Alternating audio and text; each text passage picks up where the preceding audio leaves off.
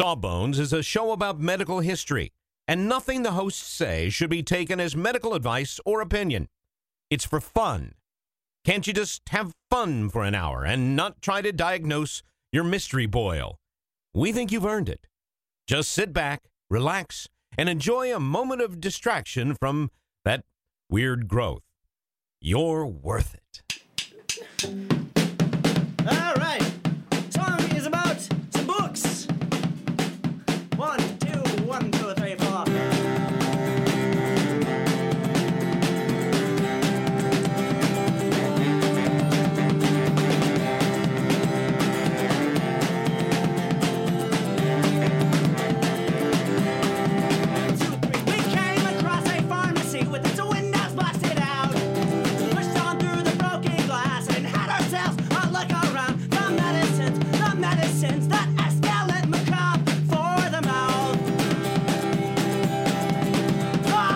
Hello, everybody, and welcome to Sawbones, a marital tour of misguided medicine. I'm your co-host, Justin McElroy. And I'm Sydnee McElroy.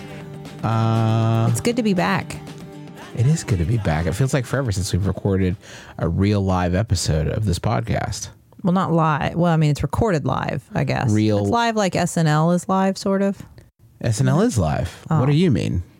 Recorded live, like those musicals on Fox. Live to tape. Live to tape. Live to tape. Yes, this is live to tape.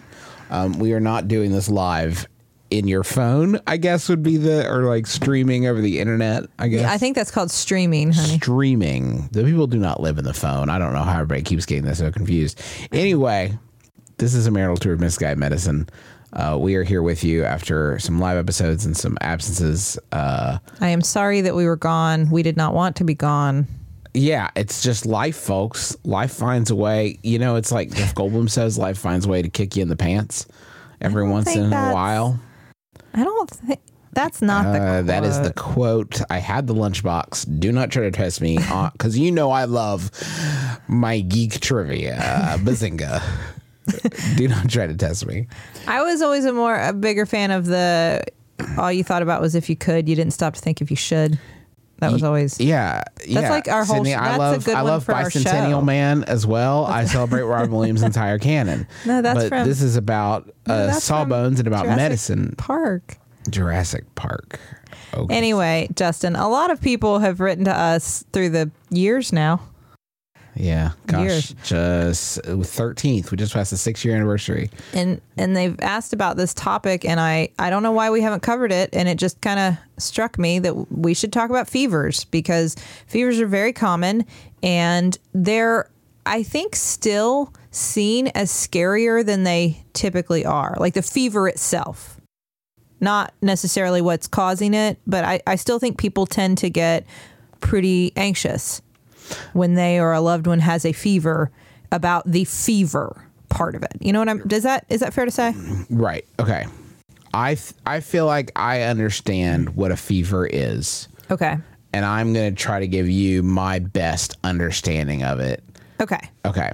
So imagine the that the your body is um sort of like a a like a, a den of thieves and um, murderers and bad people, right?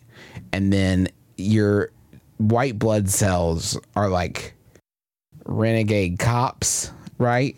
Yeah. And the renegade cops are like burn it down with them inside. And then they flick the cigarette at your body and then walk away. And they're like, I want to burn this place down and kill all the germs or criminals in our case, is my metaphor. So, like, we're going to burn this building down. To just take out all the germs, and it's gonna it, the building will be extremely uncomfortable and Right. want a Gatorade, but we are going to burn this building down to try to kill all the bad stuff. Okay. That you know, I see where you're going with this. It's not a bad analogy. Um it's questionable. You are you are conflating both what a fever is and what why a fever occurs. Yes. together and i and let's break those two down because what you said is true in a sense but there's there's some parts of it that are debatable Is that fair to? But you, you I mean, like it was pretty the good. gist. That's like the a C. A C. Maybe maybe a B minus. I, you know what? I would have loved to be minus in science growing up, so that I'm, I will take it uh, with pride. So first of all, what is a fever? I literally just Very- don't no, very wait for no, me to explain to you. I literally What- just told what- you my understanding. When I say fever, you think your temperature's up, Yes, right? Like that seems very up, It basic. makes your body hot. So there's a part of your brain called the hypothalamus. It's kind of at the base of the brain, mm-hmm. and it's it has many jobs, but one of its jobs is to act as like your body's thermostat. Okay. right. So it's going to regulate your temperature, and there are things called pyrogens, which are these little substances that float around in your bloodstream, and they can reach your hypothalamus and tell your hypothalamus, "Hey, turn the heat up. Let's make it hot in here." That's their job. Good. And they, job. why would pyrogens do that? Well, they are triggered by different things. Um, the most common reason would be some sort of invader, a virus, a bacteria, a fungus, some sort of pathogen that will trigger the release of these pyrogens, which will then go to your brain and say, "Time to heat up. crank it. We've got we got bad guys." Right? Okay. they can be produced f- by from the body tissues for other reasons. The, that is not the only thing that triggers a fever. A fever doesn't always mean infection, although it often does. Um, but then it, your body generates more heat, and you get all the symptoms associated with a fever, right? Like when you get a fever, you feel uncomfortable. You get Achy. achy, you get chills. It's like that paradoxical thing. You know, somebody has a fever when it's like a comfortable room and they're covered in eight blankets and Right. you can get the shakes. We call them rigors. That's those like really intense shakes that you yeah. can get chills. Um, and uh, and you feel really bad, and sometimes you can act a little goofy. You know, you act a Mm-hmm. A little little floaty. yeah. Uh, get tired. Um, it children can get higher fevers and can get faster fevers, so it can be really disturbing when a kid gets a fever because it, it can seem to come out of nowhere. I fully can remember a night at like 2 a.m. taking Charlie, like a two year old Charlie, like opening the door to the porch because she was so hot that we were Mm-hmm. just trying to do anything to cool her off a little bit. And here's the thing. As we tell this story, I am going to tell you that I know, I know in my doctor brain that that was unnecessary. And I, my doctor brain at the time knew it was unnecessary. My, my parent brain did could not hear anything from my doctor brain at the moment. My parent brain was screaming, "Ah, your child's so hot, her brain's gonna boil." That's Folks, not a that's thing why that happens. it's not That's a thing that happens, but this is why you doctors don't treat their family. Th- this is- Exactly, This exactly. is a case study. So you you kind of alluded to the next part, which is why do you get a fever? Why? Why? Why does this happen? Like, what is the in? What is the cause, Why or what is would the we- what is the yeah, application why, of the why fever? would this? What is the application? What is the purpose of a fever? So partially to stimulate your immune response. There are different factors in your body that respond to that change in temperature, uh, and to the pyrogens them, themselves, and other factors that are released because of the temperature and all that. But the other part is that we think it is to make our body less hospitable for the invaders. Mm-hmm. If because we know that heat can kill some viruses and bacteria, and so maybe if we're that was the that's the hypothesis, right? So if we if our body is heating up, it's in an attempt to kill these invaders. Now this is still debatable though. We're not 100% sure that that's true because well, because in a lot of cases you can heat somebody up and it won't kill an infection. You know, if that were the case, then a fever would kill off all the infections, right? right? But they don't. And we know for specifically for things like bacterial infections, we often need antibiotics to help out. Sure, that's you know, because in the pre-antibiotic era, era We got died. lot. We have lots of defense mechanisms that are busted, though. It doesn't mean that it's like like what about the booger thing? Like, oh, I'll catch all the germs here with these little hairs. Nice try. You didn't get all of them. It didn't work. I still got sick. So nice try, Celia. Well, and maybe that's more the answer. It's more of a it aids in the process, and it also was a lot. It was as helpful as as anything could get before we had better things, right? These dumb things weren't meant to last as long as we've made them last. These dumb bodies. They're doing their best, but they're. I mean, Well, they're they're me- not meant for a modern world. And the, the, the situations we put them in. That's where our brains are helping out, you Yeah. know, by making medicine. Yeah. I wish we could just tell our body, like, hey, dum dum, You don't need to get so hot. You're not doing anything. the scientists looked at it and you didn't kill anything. It didn't work. Bad try. I'm not saying that they I'm don't. so I'm so frustrated. I thought my body was being all cool and killing a bunch of germs, and you're telling me it's doing nothing. Just like, Dad, help, help, Dad, send pills, help. I'm not saying that it doesn't do anything. I'm not saying it doesn't help at all. I'm just saying that uh, obviously a fever in and of itself is not going to cure Right. disease. I mean, That's it, that true. yes. Uh, now, what there was one interesting point I found as I was reading about like why do fevers. Then if this isn't it, because this really rocked my world because I always thought that too. That was kind of honestly what I was told in med school. But if that's not the reason for a fever, what is? One theory that I thought was really interesting is the idea that because a fever produces really obvious symptoms, most people know when they're febrile, have a fever. Most mm-hmm. people feel it. Um, and it is something that another person can feel by a simply by simply putting their hand on you. Mm-hmm. You can feel that someone's hot. That doesn't always mean that you know they have a fever, but you can feel that they're hot. Because it is something that is so easy to recognize, it is a good way to communicate this person is sick, stay away from them. Isolate them from the community. They might have an hmm. infection that is contagious. So, from an evolutionary perspective, fevers are very useful because then you know you stay away from the person. Is it possible that your maybe it's partially also your body trying to get you to like chill out so it can fight infection? Like you don't feel like doing anything, so you're just gonna like lay down. Just, just please stop doing a bunch of stuff so we can do our jobs down here. Uh, I don't. I mean, I don't have any. I don't have any evidence that that's the reason. Well, no, Sydnee, I'm personifying like Right. white blood cells to have intent. I'm saying That's true. Do you think it makes sense though? I, I think that that's a- like if it's your body's way of saying like, "Hey, slow down a little bit. Just take a break." You're not gonna grant me this because you make fun of me for resting when I'm sick, and you never rest when you're sick, and you don't want to. Li- you don't want never to rest. blame biology. I'm like the girl from the ring. I never sleep. You just that's the only way in which you're like the girl from the ring, and they're crawling backwards. But other than that, ex- The- nothing like the girl from the ring. One point I'd like to make briefly is that a fever is a temperature of 100.4 Fahrenheit or greater. 100.4 Fahrenheit or greater. That's 38 degrees Celsius. If that's your if that's your jam. I'm gonna Uh, imagine that the 38 came first, right? Yeah.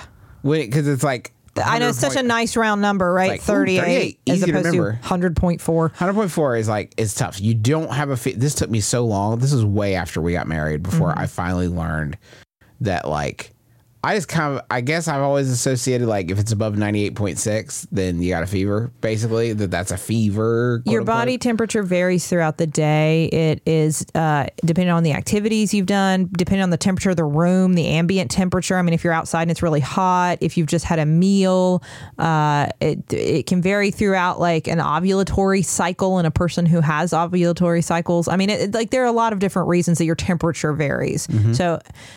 If you have a temperature of 99, you do not have a quote unquote low grade fever Okay. just just a little point there 100.4 or greater now in we have obviously been having fevers since ancient times because Yeah. I mean, since the as, start as far as. I know, humans have been having fevers as long as there have been humans.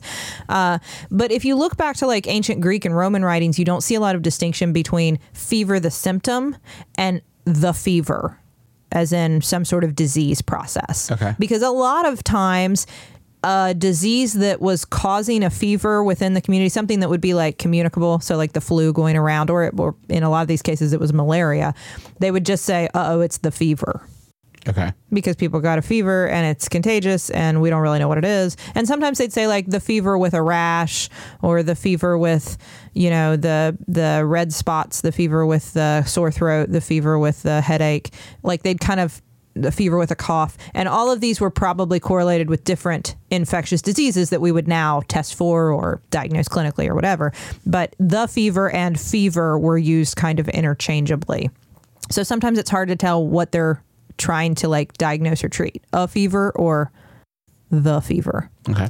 Um, They knew it was an elevated temperature, though. Whether talking about a fever or the fever, either way, we're talking about something where you got hotter. The Greek word pyrexia, which is a word, their word for fever, pyrexia, it tra- and the verb of it translates to "I am on fire." That's really interesting. Uh, Pyrex is a material used in a lot of uh, baking stuff that is a uh, heat-proof glass Pyrex And it'd be good for being on fire because Yeah. it wouldn't. because it wouldn't. Because it wouldn't. Uh, Galen talks about uh, fever, saying that basically you have an excess of heat. And that was a lot of the early Greek writers and, and then the Roman writers talked about the idea that fever was this excess heat that had accumulated in the body that comes from the heart and then is pumped out of the heart through the arteries and spreads throughout the body. And it was really seen as like a substance of sorts, like a whole other thing. There was this there was this stuff that was heat and it was flowing through your body and then we could tell because you're hot right? Um, there were certain connections that were drawn like hippocrates talked about. If you have a lot of headaches or a lot of fevers that keep coming with headaches uh, then you're probably going to die so i don't know exactly maybe meningitis is what that was talking about. But like you could see writers connecting like this fever, not so big a deal. This fever, if you have this with it, I mean, we don't know what it is, but you're going to die. I think you're probably going to die is one that people should have leaned on a lot more in ancient times. Because if you think about it, like if you tell someone like, "Oh, that's a bad fever," you're going to die. There's two outcomes. Like one, they die, and then you're like, got got another one. I was right about I knew that. it. Knew it. Called it. Or they come back and they're like, "Hey, I didn't die," and you're like, "Ah." Thank our multiple gods. That is excellent news. what a what a gift. What a gift. What a gift, man. Awesome. Awesome. So glad to be wrong on this one. Anyway, that'll be 60, 60 drachma. That sounds like a good idea, but I could tell you in practice, I that would that is not something I would endorse. I, I can't imagine the fallout of me telling all my patients like, "Well, this is probably fatal. No, I mean, just Bye." Bye. Just stop at the desk for your bill." uh, so Galen went on all the work of his predecessors to to like take all that and break down fevers into three main types. So, and this kind of got into like what they thought caused a fever because a fever was not necessarily seen as like just a symptom that can be connected to a multitude of diseases or processes, right? Because that's what a fever is. A fever isn't caused by one thing. A fever is caused by lots of different things. It's a symptom. Uh, but there w- there was a thought that a fever was an was a distinct thing in and of itself, and that there could be certain types of them that occur independent of whatever might be going on in the body. So mm-hmm. there were ephemeral fevers, which were like the no big deal fevers, and this is probably like a fever that was caught in connection with something like a cold, like a viral illness. And they would say, "Well, you have an ephemeral fever. I don't know what's going on with you, but it's going to go away pretty quickly, and you should be fine." And that was probably right. Uh, there were also fevers that could be caused by uh, corruption of humors. So your humors, different ones, can become like putrid, and then they would cause fevers. And so you'd get different fevers linked to different humors, you know, becoming putrid, going wish- bad. I wish there was a thing you could click on for podcasts. I wish you could click on podcast audio so people could click whenever we start talking about humors and take them to five minute diversion about how humors are a fake thing that are not real. Like we're probably going to address these as if they're a thing, but the humors are nothing. No, This the Greeks nothing. uh, and many many systems of medicine throughout history believed that there were four humors in the human body that you had to keep balanced in order to maintain health: You know this blood, is a long phlegm, time black bile, yellow bile. listener, but Yes. if you're new to the show, you should know that humors are nothing. This is not a thing. I mean, we do have blood, we do have phlegm, we do have bile, but this is not what. Oh, okay. So three out of four a bad. Well, but the- the, the- humoral system making a comeback. the name stayed. All of everything else was wrong. Uh, and then there were also hectic fevers, which were the worst, the most unpredictable, the most dangerous fevers. And all of these things, we could probably go back and look at descriptions and link each case to what was the likely. You know, was this smallpox? Was this malaria? Was this typhoid? What what was going on? We could probably do that now in retrospect. Um, later, Avicenna would build on a lot of this work and correctly say, listen, um, all this uh, humor stuff is wrong. It- it- he identified infection is probably the main thing that's happening behind these fevers. All of these uh, fever curves and everything. This is nice, like oh, you have fever every third day, fourth day, whatever. That's all cool, but it's probably from an infection.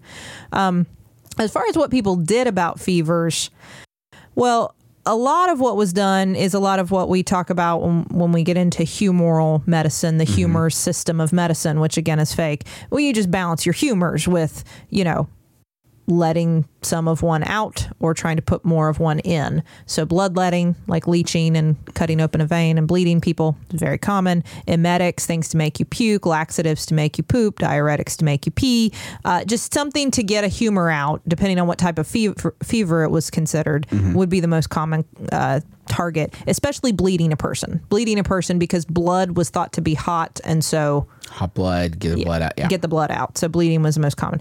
Now, I always like to see what Pliny the Elder has to say about things. Gotta check in with Pliny. Our old buddy Pliny always writes extensively about everything ever anywhere. And there was a uh, a Roman goddess of fever, Febris, and you could make offerings and create amulets in Febris's name to protect you from fever. And so as a result, Pliny documents a whole lot of things that you could do um, because he says basically doctors can't do anything. So amulets are your best bet. You're want you're gonna want to go amulet. You're on this. yes. I'd love to help you, but you are you should go with an amulet. So so for so here's an example. The dust in which a hawk has bathed itself can be tied up in a linen cloth with a red string and attached to the body. So you can do that. Just find the dust in which a hawk has bathed. Perfect. Yeah, Mm-hmm. easy. I know, I know lots of hawks around. Uh, you could take the longest tooth of a black dog, wear it as an amulet. Best of luck. it's one unhappy dog.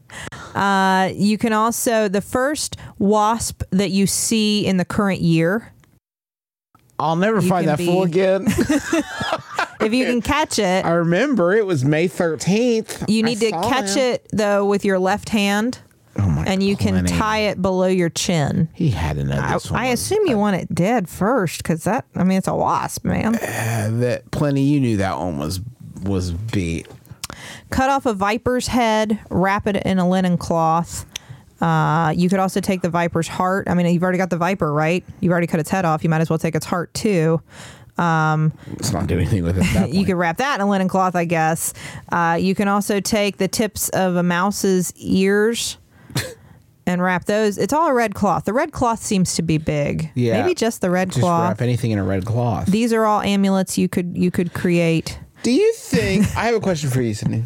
He, he he does say to swallow a few things like the heart of a sea diver. Um, so there are The some what? things.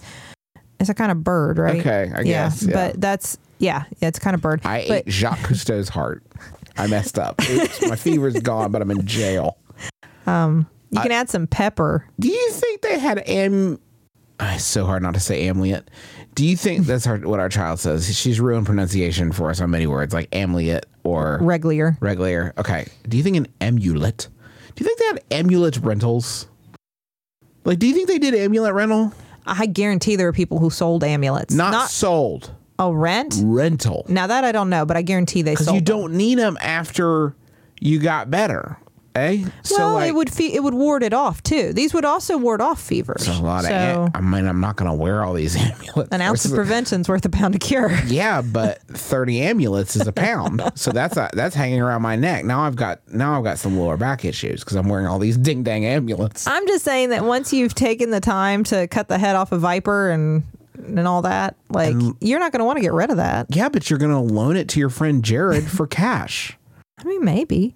Um, so I just think that they had a brisk amulet rental business. There, there he does uh, advise some things you can take, um, like prophylactic, prophylactically, uh, like swallow's dung with some goat's milk and raisin wine. And do what with it? N- Drink it, Okay. And that's like a fever prevention. Also, the skin of an asp. with- Prevention. That's so wild that I'm going to drink swallow's dung because I don't want to get a fever. Hey, He, listen. I don't care how little they understand about medicine. They have to know that makes no sense. You have to understand though, fevers are still scary to people today, and they were a heck of a lot scarier back when a fever meant, well, you might just die now. We have no idea what's happening. We have no idea how to fix it. Mm, good luck. So it makes more sense in that context. Uh, now, Justin, oh, I've been talking about how to fix a fever, but I want to talk about what a fever can fix. Okay. Let's do it. But first, Ah, let's go to the billing department. let's go.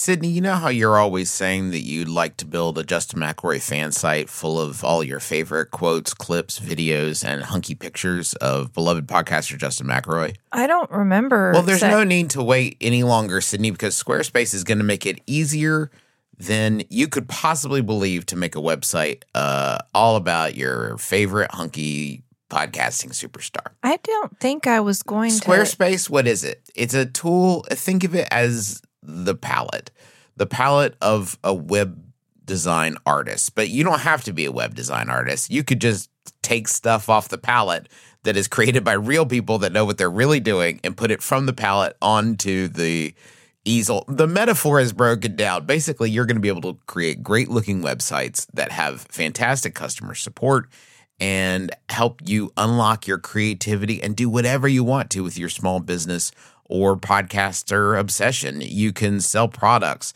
You can uh, post your videos. You can share your stories about how Justin has shaped your life and is also a fantastic father. Folks, you got to stop waiting to make your Justin McElroy fan site. Go to squarespace.com slash sawbones for a free trial. And when you're ready to launch your Justin McElroy fan site, use offer code sawbones to save 10% off your first purchase of a website or domain. We have just started rehearsing for the summer theater. That's right. Summer starts in March around these parts, and that means we don't have much time at all in the evenings to make dinner. But we will not be just consuming Wendy's, uh, although there will be some Wendy's consumed, but we are going to have a little extra help with Factor, which delivers ready to eat, delicious meals right to your door and not like junky stuff you get out of the freezer aisle, whatever. This is real high quality chef crafted stuff that in two minutes you're ready to eat it. I'm talking about some Southwestern style turkey and mac. I think this week I'm going to be enjoying a shredded chicken taco bowl is is is part of my plan. Um, but they got like fancy stuff. Listen to this. Where are you going to get this truffle butter filet mignon? I mean, seriously, from from from a, a box pre-prepared. All I got is two minutes. I'm eating filet mignon. That sounds delicious. Yeah, it sounds delicious. And you can give these a try. And it's not just these meals. uh, We're talking pancakes, smoothies. They got some great wellness shots that are surprisingly delicious. And the meals you just eat and eat. There's no prepping, cooking, or cleanup. Get as much as you need by choosing your meals every week. You're going to get exactly what you want. No surprises here. Uh, and the, the meals, I can say, are delicious. So what do you got to lose? Head on over to factormeals.com slash sawbones50 and use code sawbones50 to get 50% off. That's code sawbones50 at factormeals.com slash sawbones50 to get 50% off. Uh, Sydnee, you had teased uh, a little bit that you were going to tell me about what fevers can do. Right? Yes. Okay. So, because we have had this concept that fevers are intentional, our bodies attempt to kill an invading organism, because mm-hmm. we've had this idea for a long time, a lot of doctors and people who weren't really doctors but practice medicine throughout history, even from ancient times, have theorized that you could use a fever to fix disease. If you mm-hmm. could make fevers happen, then you could cure diseases as well. Um, and this is called pyrotherapy. It's using a fever to treat things. Okay. I have found the quote. Well, it's been paraphrased. I don't know what the exact quote is supposed to be, but basically, it's if I could produce as well as treat intermittent fevers, I would be the greatest physician of all time. Um, and it has been attributed to, I- found it in several different articles, and in every one it said, as Hippocrates once said, as, as Dioscorides once said, as Boerhaave once said. I don't know who said it. Okay. Maybe all of them. But the idea that that the fever was so important that we just need to learn how to harness its power The power of the fever. to treat disease is is pretty pervasive. Um, Hippocrates was one of the first to propose that uh, if we could, he, he observed a patient who had epilepsy greatly improve after a bout of malaria. And he was one of the first ones to say, man, if there was a way we could just do that Is that anything? with epilepsy, not that I'm aware of. Okay. No. Uh, Galen wrote about a case of melancholia, which was probably depression, is what we probably would have said now melancholia is what they used to say, um, that was greatly improved after they had some sort of illness that included a fever. Um, there were uh, a lot of ideas about this, but nobody actually tried it until the 18th century. And that's when you first start to read some like case reports of uh, people with usually some sort of psychiatric illness. It was really focused on that. And, and so epilepsy cases were included as well because it used to be thought of as a psychiatric illness. Uh, but epilepsy and then different forms of like depression or anxiety or schizophrenia, bipolar disorder, those sorts of things were attempted to be treated by wrapping people in really warm blankets and elevating their temperatures or putting them in a really hot bath. There were some scattered reports of like actually infecting people with things. Mm. Like E. coli was used in one case. Oh my gosh. Like give someone E. coli so that they get a fever in response to that to try to cure what whatever illness they had.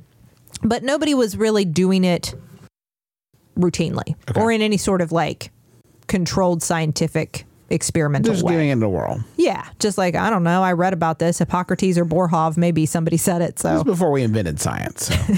so in the 20th century is when we really start to see uh, people trying out pyrotherapy for real. And this can mainly be credited to an Austrian psychiatrist, uh, Julius Wagner von Jauregg, who uh, in 1917 it's quite a name. Yes, announced the discovery of malaria fever therapy uh, as as a cure specifically for what was called the general paralysis of the insane. GPI is what they called it, but what this really was was late stage syphilis, tertiary syphilis, um, because late late stages of syphilis, the little spirochetes, the little the little bugs get in the brain.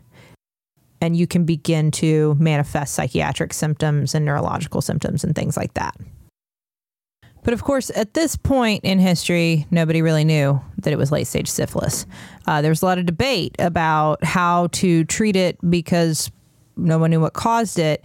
And so it really fell to psychiatrists to manage it, even though, as we would eventually discover, I think it was around 1913 that syphilis was the cause and this was actually an infectious disease. It needed to be treated as opposed to a psychiatric illness that was managed differently. Um, so, uh, uh, Jauregg was one of the was a psychiatrist, and so he was interested in in ways to treat GPI in in new you know methods since nothing so far had been very effective. Um, and he observed that one of his patients, uh, Hilda, who was uh, inpatient at the at the hospital in the psychiatric unit, uh, recovered after an attack of erysipelas, so some so a strep infection. The patient had a strep infection, had high fevers, got better, and he also noticed that a lot of the psychiatric symptoms that she was manifesting also improved after she recovered from her fever. And so his theory was well, the heat of the fever must have killed whatever was causing this. Uh, so he he decided the best way to mimic this is to give patients the same thing that the patient had, that Hilda had, in order to treat their GPI. So that was the first thing he tried. He actually gave patients water that had strep bacteria, streptococcal bacteria in it, similar to what would cause strep throat. He, he basically gave patients strep throat.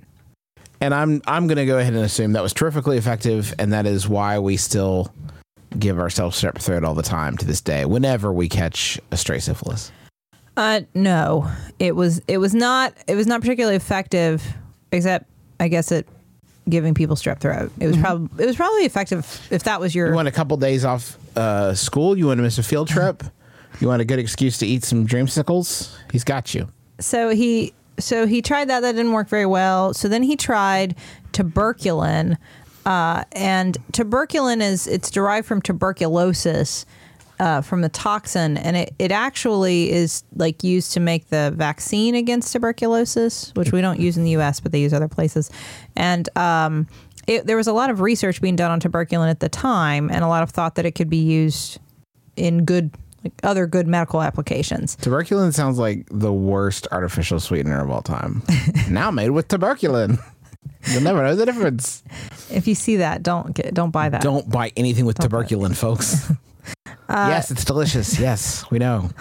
So he so he started treating patients with tuberculin and actually published a series of papers based on this, uh, indicating some success. That, that he did notice some improvement in his patients with GPI, which as as we're doing these different studies, um, th- these occur over the course of many years. By the way, like his first idea that fever therapy could be used for GPI.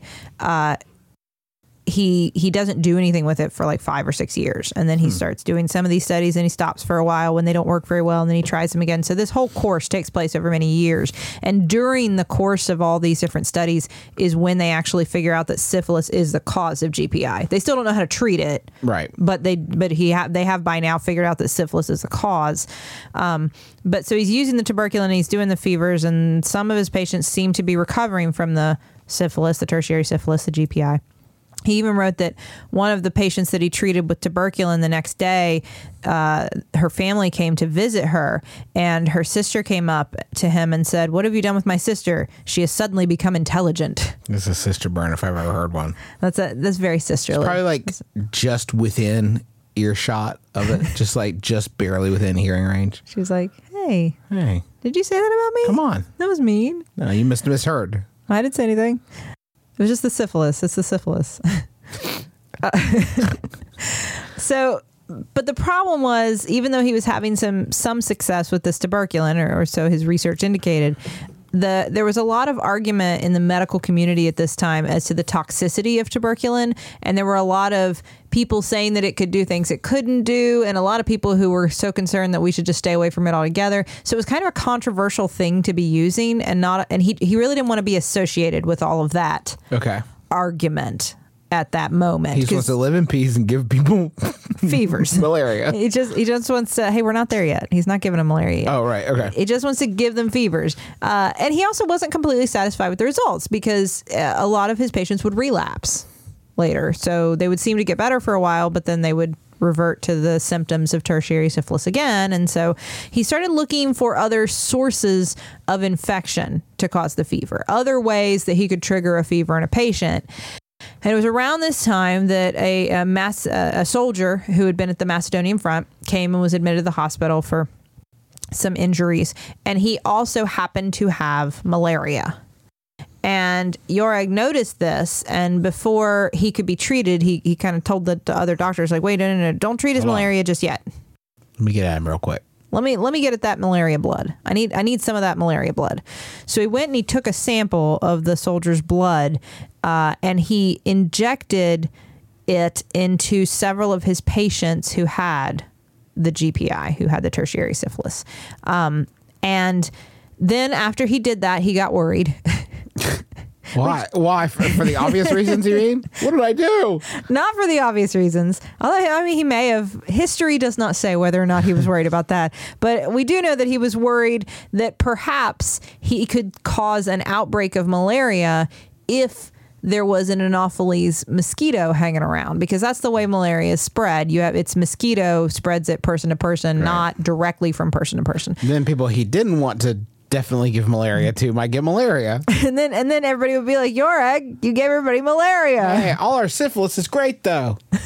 but now we have malaria." Dang. So he started to get worried about that. So he went and he got one of his other patients. Is what is it, this is the what's documented. He got another one of his patients and said, "Hey, I want you to go outside and catch as many bugs as you can. Just whatever bugs. Just catch some bugs and bring them back to me. You know, it's okay if they're dead. I just need to see them." A patient was being treated for terminal gullibility, so it's very sad that it would be misused in this way. So the patient went outside and caught a bunch of bugs, brought them back to, to Dr. Jauregg and uh, and gave them to him, and he examined them all and decided none of these are the Anopheles mosquito, which is the mosquito that has you have to have that mosquito to get them ca- carry the malaria. So he said none of these are the Anopheles mosquito, so we're good. The Science. small sample that my patient has captured of bugs. I picture this in the middle of the night, like this poor guy running around catching bugs. Yeah. Anyway, so he was happy they weren't, and so he wasn't going to cause an outbreak of malaria. So he he exam- he followed the patients that he treated, and he found that several of them seemed to get better. The syphilis symptoms seemed to resolve or at least improve greatly. Uh, and so, based on these results, he continued these experiments, and, and he and he published a whole series of cases. Every time he'd get more patients in, he had to have somebody nearby who had malaria. Right. He'd have access to a malaria patient, which wasn't terribly hard at the time. But he would go get blood from someone who had malaria, and he would then inject it into the new patients he had. And uh, and what he found at the end of it all, with all the different cases, because he treated many patients this way, is that uh, it offered about a thirty percent chance of complete remission. Pretty good. All Pretty things good. considered. Uh, a lot of patients still did relapse. Some of them never improved completely, and unfortunately, also about thirty percent died of malaria. Malaria. Right. Yes. Because it's so bad.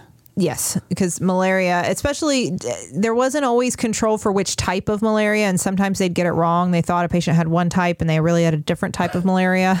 And some of them are, are more aggressive than others, or more fatal. You just want to give them the chill malaria, and they have that really bad stuff. They just wanted the fun malaria, Fun, and it good was malaria. the serious malaria.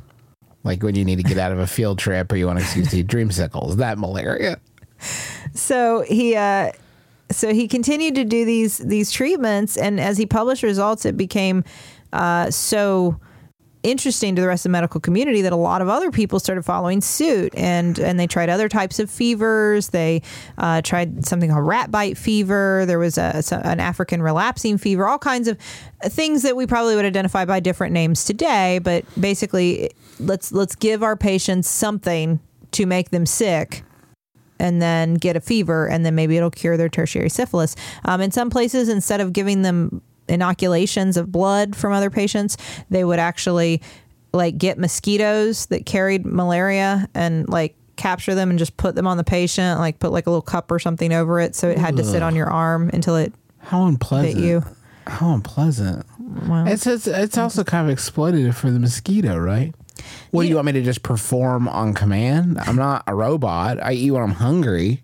Maybe in a little while I'll bite this dude, but give me a sec. You know, they've done this. I may have mentioned this in our malaria episode, but they've done this in places to look at like the density of like mosquitoes in an area. Like they'll have people just sit out and get bitten and count how many mosquito bites they get So in a period of time. I mean, it's nice work if you can get it, but I love science. Uh, but anyway, for all of this work and, and all the people who followed in his footsteps, he uh, he won the Nobel Prize for Medicine for the discovery of malaria therapy for tertiary syphilis in 1927. nice. Um, Congratulations. and bud. this was this was used for quite a while. Eventually, they they started creating something called fever machines. that's a good. That's got to be a band name, right? I, I don't know. I don't know. It's a I good bet- name. Definitely, definitely. I'm gonna look Spotify. it's a, it's a good name, but they started creating these fever machines or fever cabinets, um, and they use this technology based on ultrasounds to like heat up these big. They look kind of like iron lungs. It's like a big thing you lay in, like your head sticks out, and then they Mm-hmm. get they make you really hot. They induce a temperature of like 104 and or 105. They they want to get you really hot, like That's a really hot. serious fever. Um, to to treat at the time, it could be any kind of infection, like it was tertiary syphilis, but they tried it for other infections that were resistant to any other treatment. Um, they tried it for cancer. Uh, when we could diagnose but had no idea what to do with cancer, they started using this kind of treatment for cancer. Um, you can find a lot of cool pictures of this online if you're interested. I would recommend Google. It is. Would They- everybody think they're cool, Sid, or do you think they're cool? I, everybody would think they're cool. They also do this in that show, The Knick, that used to be Oh on. yeah, yeah, yeah. They they cure a case of tertiary syphilis. John Hodgman's the Knick. As Yes, I, as John I like to think of it. The they cure a case of syphilis with a fever cabinet. And I remember thinking like, no way. But you know, the thing is, there's enough data to say there may have been some people who went into remission from this from this therapy, um, from heating people up. Uh, it is possible that this did work somewhat sometimes. Um, obviously, it wasn't an ideal treatment. Uh, and fell out of favor for multiple reasons. And this was used, I should say, this was used standardly until like the 50s. But of course, antibiotics came around in the 40s, and that would that would be the death knell for a lot of um, interesting but ineffective treatments for infections. Sadly, So, uh, with the rise of antibiotics, we had a much safer, boring old antibiotics. much safer, much more effective treatment for syphilis. Um, you know, eh, also we, you know, consider giving patients infectious diseases intentionally um, unethical. Bad. So we would not give a patient malaria today. And it's and it's an interesting conversation because he did. I mean, his justification is what a lot of bad science is based on. Well, we don't have anything else, and you're going to die of this. So I might as well try this, and that's not. I mean, that's unethical. There's a reason we don't we don't do that. That's not good enough for IRB approval. Yeah. You know, you got you got to do better. You can't just say, well, we don't have anything else, so try it. Um, but this came out of the heroic era of medicine. So When everything was a little higgledy piggledy. when it was just like, I have no idea what I'm doing, but I'm a doctor, so let's go. Look at this cool mirror on my head. Come on. I'm going to give you malaria now. so obviously we don't do this anymore. Um, it, there is some interest in like the concept of elevating the body temperature to help um, alongside other treatments for infections or for cancer. I saw that there's some of that research that's been done, but none of this is like standard right now. So if anybody's offering you fever therapy for your cancer or fever therapy for an infection, I, I would raise an eyebrow at that. That's not real. Because, I mean, this is all just an interesting area of research, and it would all be used in conjunction with Real medicine. real medicine, antibiotics or chemotherapy or whatever. The, these these are the ways in which this research is is being done. But nobody is advocating to give people malaria or any other infection. Um, please don't do that. Uh, but generally speaking, fever. I think this is one important point to make about fever. It has been scary throughout history because a lot of times pe- people got fevers and died, and we had no idea why, and there was nothing we could do. Right? We have many many treatments now. I still think fevers are kind of scary. Especially if you're a parent. Yes, especially in kids, they can be they can make you feel really helpless and it can be really scary. But it is important to know that the fever in and of itself is generally harmless to your body. Um, obviously, very high temperatures or sustained fevers. You know, if you're getting temperatures up over 103, I I would be concerned about that. Um, there are things like febrile seizures, like a seizure associated with a fever that usually happen in children, and they can be quite upsetting. Although generally they are harmless, they can be very scary. Um, and things like that, I would get evaluated for, of course. I mean, Yes. you're going to anyway. Yes. Um, but fevers that you don't know where they're coming from or whatever. But but a lot of the time, this idea, I see a lot of people like. We've got to get you on this cycle of Tylenol and then ibuprofen and Tylenol and then ibuprofen and then ice you down and do a cold bath and um, all this stuff to like fight a fever. And we've been those parents you really don't have to do that the vast majority of the time. Treating a fever can make you feel better. And that's worthwhile. I'm not saying it's not, but But you don't have to. you don't have to. don't it's have to. most of the time it's not it's not necessary. It's gonna it, it's you need to address the underlying cause. And once the underlying cause is either being treated or in a lot of things like the common cold allowed to run its course, Mm-hmm. You, you don't necessarily have to do anything about the fever. So so I think that that's that's useful to remember. Uh, folks, thank you so much for listening to our program to play us out uh, this week from their 2011 album, uh, Living in Oblivion. This is The Fever Machine. So sadly, the band name is taken heartbreakingly. Um, we want to thank the Maximum Fun Network for having us as a. This is pretty intense for our show, actually. I'm going to turn it down a little bit. thank the Maximum Fun Network for having us as part of their extended podcasting family. Thank you to uh, the taxpayers for the use of their song Medicines as the intro and outro of our program. And uh, thank you to oh oh oh I wanted to mention before I thank anybody else I want to thank you in advance for heading over to McElroyMerch.com and checking out our new uh, Sawbones Caduceus pin. Uh, it's kind of based on our logo and it's neat. If you wanted to pick one of those up, that's new this month. Uh, so go check that totally out. There's a couple other pins and some other Sawbones stuff there too. And um, I don't think we got to plug anything else this week, Sid. We got a book, the Sawbones book. It's on Amazon or bookstores. You can go buy it if you would be so kind. But that is going to do it for us, I believe. So Yes. until next week, uh, my name is Justin McElroy. I'm Sydnee And McElroy. as always, don't drill a hole in your head.